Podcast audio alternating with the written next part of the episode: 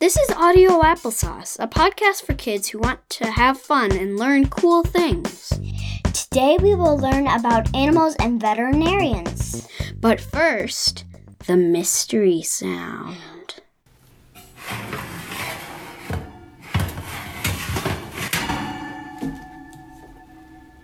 We'll tell you what it is later in the show. Now it's time for Word Wonder. Today's word is remnant. That means a small piece that's remaining from something. An example sentence would be There was only one remnant of the delicious brownies remaining. On to the interview. Let's learn about animals from a real live veterinarian.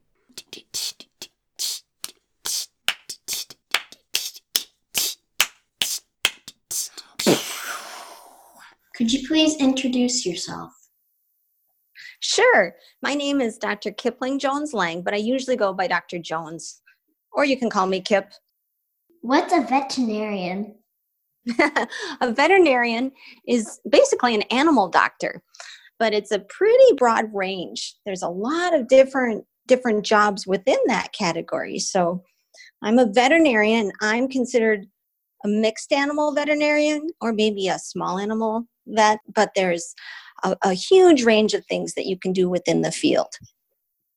What are your favorite animals? I'm someone who appreciates almost every critter except bugs. Not too crazy about ticks and fleas and mosquitoes, but any creature to me is interesting. I love science and I love all the animals around us.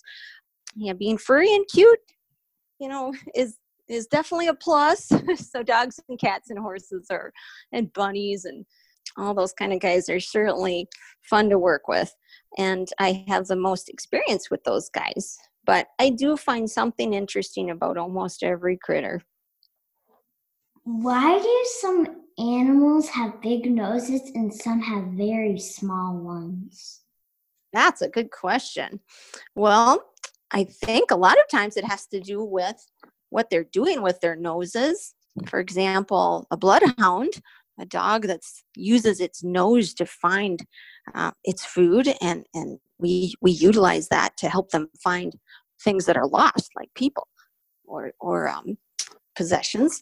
So they have a long, large nose, and that, that nasal cavity is full of neurons and it also is a tube shape so it kind of directs all the the incoming air back toward what's called a cribriform plate which is a very vascular area that leads up to an area of the brain where the, the smells are all interpretive. If you think of a horse too they have a long nose and, and all the air flows in and, and back toward the cribriform plate and then there it, it sense, senses the different smells and changes and the brain interprets it differently. Now it also has to do with the number of teeth they have and what they eat because they need room for example a horse or an elephant to chew they have they eat a fibrous diet so they have big flat teeth so they need a lot of room in their jaw to chew so they're kind of have that long face whereas somebody like a pug the dog with a short, kind of squashed face, they have a really short nose. And actually, they're called a brachycephalic. Brachy means short, and cephalic means nose. So brachycephalic means short nose, like the pug. And you can think of a pug, they have big round eyes. So they're typically more of a, a sight dog. They're getting more of their information of their world through their eyes. And maybe their nose isn't quite as good. Why do bunnies have such long ears? yeah that kind of goes back to how they use their their ears and the way they live so their ears function to take in sounds since they're considered a prey species they have to be very aware of their environment so they can hear grass bending or a twig breaking or or something like that that might tell them that oh there's a predator coming and i better skedaddle and, and hide so their ears help them to detect a change in their environment. So they're big and they're long.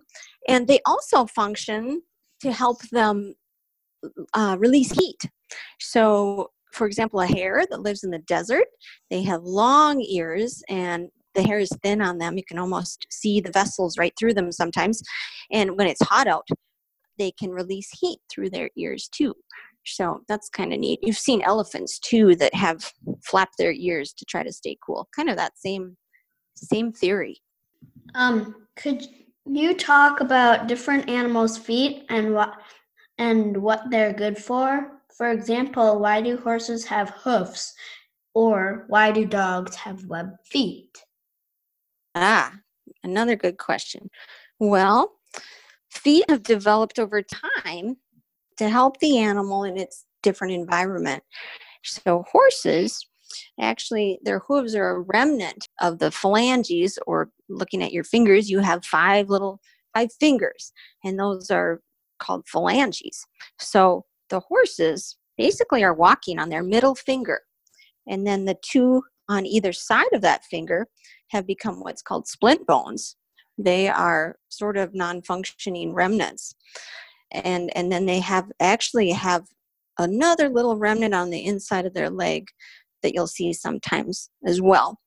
But they balance you know amazingly well on that one little finger and it's surrounded encapsulated by a hoof wall which would be similar to your nail and that has developed to be very strong and it's a living tissue so it, it does grow and you have to trim it or it's worn down to keep them comfortable and all four legs these animals are so huge thousand pounds or more sometimes so this is the best way i guess for them to carry that load and to live on the, the hard compacted ground that they are on a lot of the times now, a dog or cat, you know, has actually the little pads like we do, more like our fingers, and they will, they've developed as well. They have remnants like the dew claws that don't touch the ground anymore. And that has um, helped them to be maybe fast or more tactile. They probably have more sensation in their feet.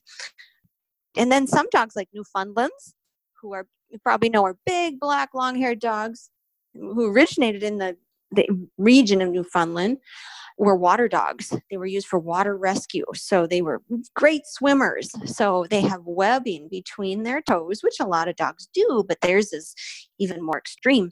So they can really pull water. Thanks for sharing. You're very welcome. We're back with the mystery sound. Take another listen.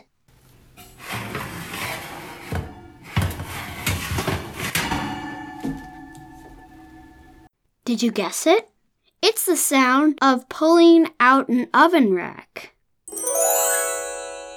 Now it's time for family fun, where we share some DIY ideas, jokes, and ways to spread kindness while you're at home. Something our family does at most dinners is a question game.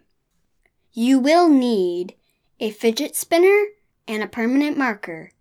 Mark one side with the permanent marker and you're ready to go. Otherwise, you can use a fork or a pencil. The person who spins gets to ask the question. The person who who the spinner lands on gets to answer. Here are some questions you can use tonight. What is your favorite part of being your age? Tell us five things that you like about yourself. If you could spend a day doing anything you wanted, what would you do? Thanks for listening. And thanks to Dr. Jones. Music is by Jazar. Join us next time